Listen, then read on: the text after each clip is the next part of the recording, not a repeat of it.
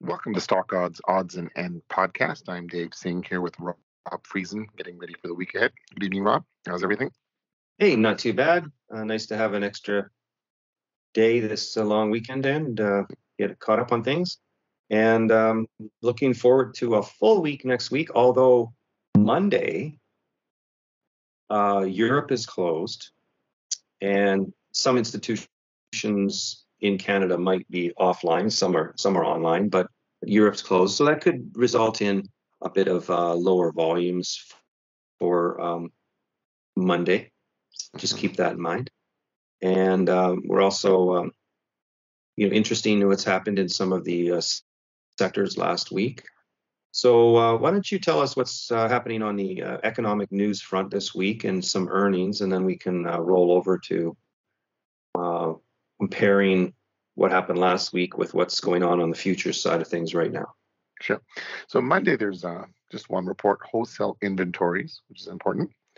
Tuesday, there are, there is some Fed speak going on. Uh, Chicago Fed president speaking in Philadelphia Fed, so you might get some chatter there as to interest rates and what's their take on raising interest rates more, or holding off, or pausing. And then Wednesday, we have consumer price index, core CPI, um, and some FOMC minutes uh, at um, 2 p.m. Eastern. So that could be uh, interesting too. And then Thursday, we have producer price index, core PPI, and Friday is US retail sales and consumer sentiment. So some of the th- themes for the week are inflation. I mean, is it still um, decreasing? Or, and then what the Fed's take on it would be and then some data on actual prices in terms of producer prices and uh, consumer. So that's the economic reports. And then there are some earnings. Um, we've got Monday Greenbrier and Tilray, the cannabis stock, uh, Albertsons and CarMax on Tuesday.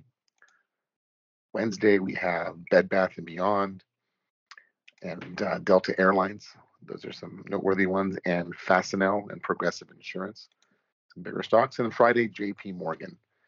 Um, so that that would be uh, that's when the banks start uh, reporting their their earnings. And then the following week, we should have a lot more note, noteworthy earnings coming in with the brokers and whatnot. Um, yeah, and then Friday we also have um, BlackRock, Citigroup, PNC, and Wells Fargo.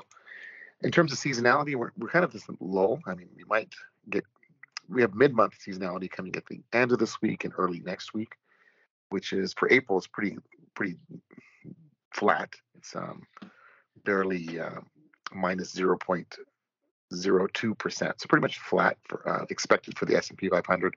Whether we start start that at the end of this week or early next week, it's not much to expect in terms of that. Um, yeah, so that's in terms of the seasonalities and economic data. You want to talk about some of the macro, or what else next?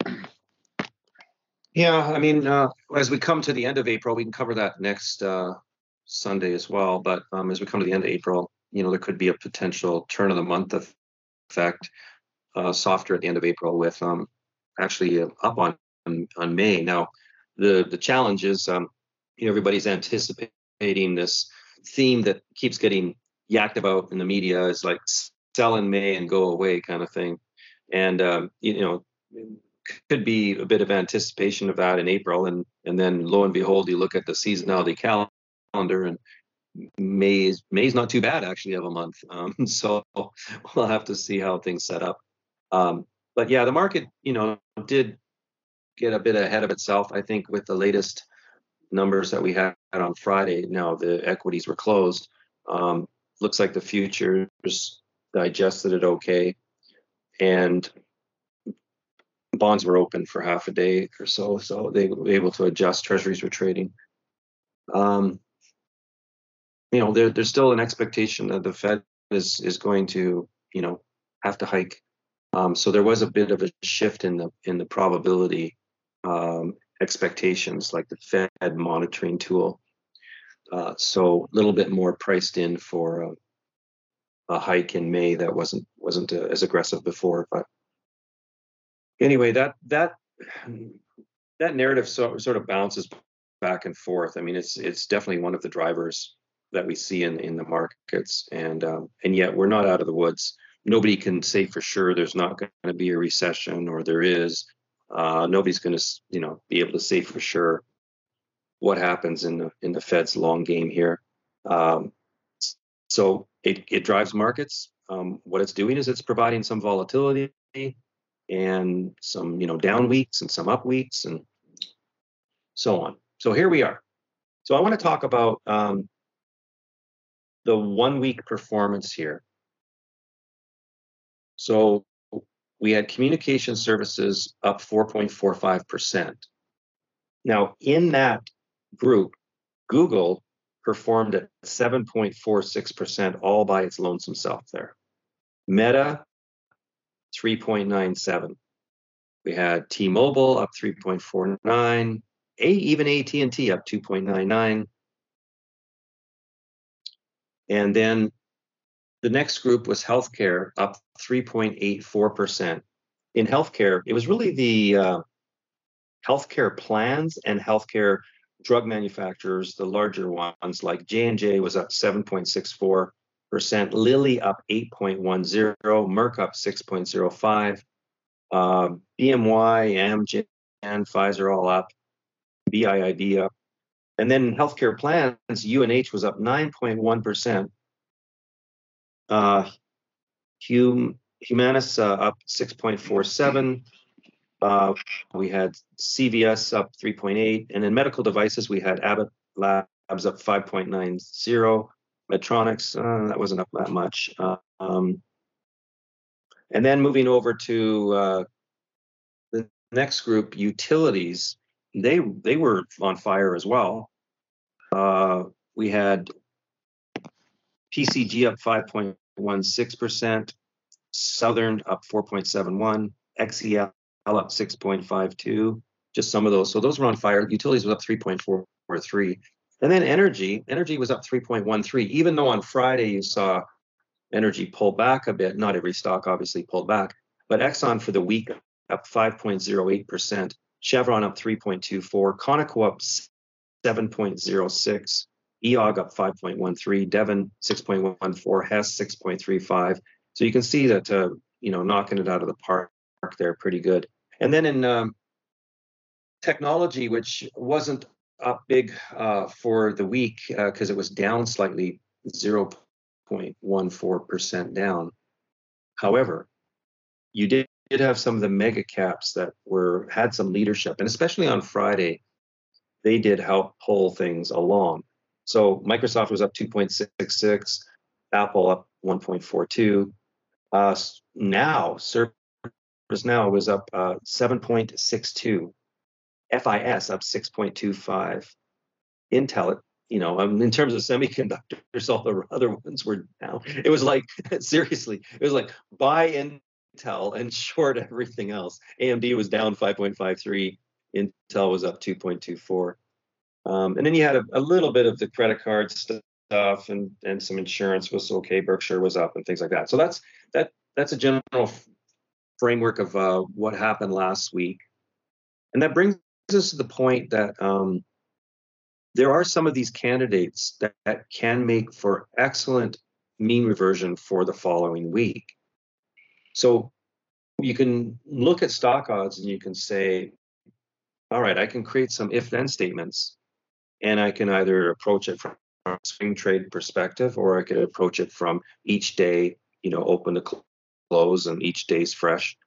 But I would take a look at some of these weekly performers that you know produce outsized returns and see if you can catch any reversal of that because it's not that everything that goes up has to come back down but you know there can be a macro that sort of temporary affected these that may run out of gas it may run out of steam um, you know, why was uh, Lilly up 8.1%? You know, why was UNH up 9.1?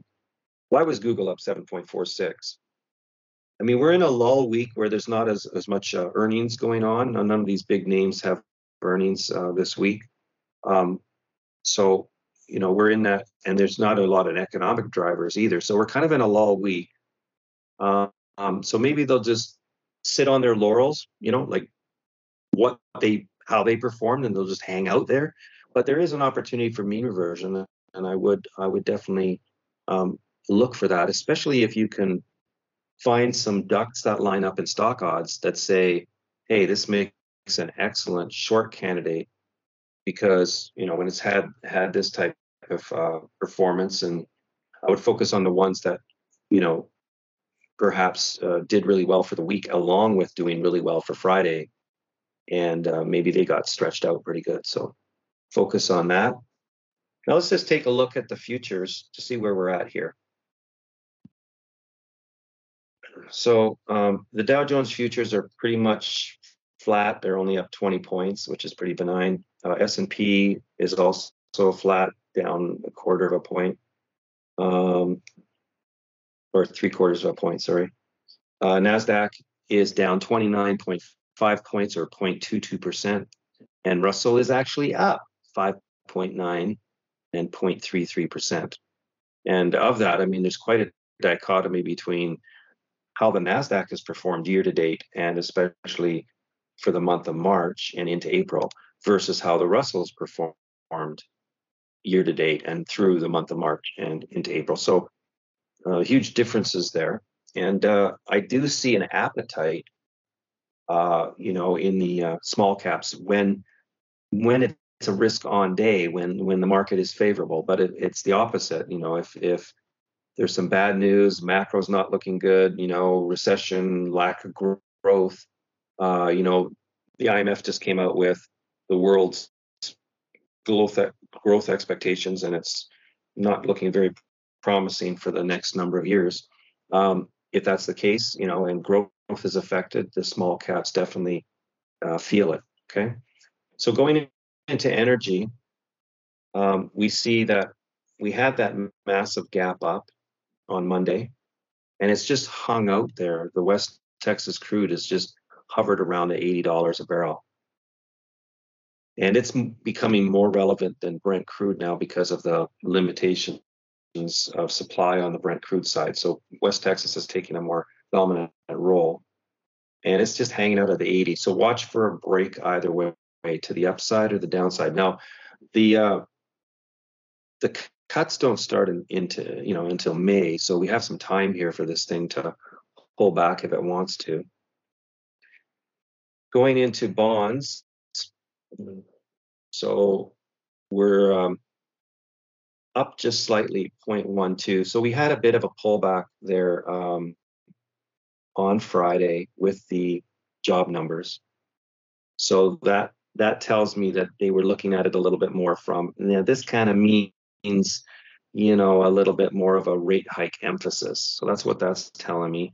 But it wasn't dramatic, you know, looking at the dollar to see how it responded as well.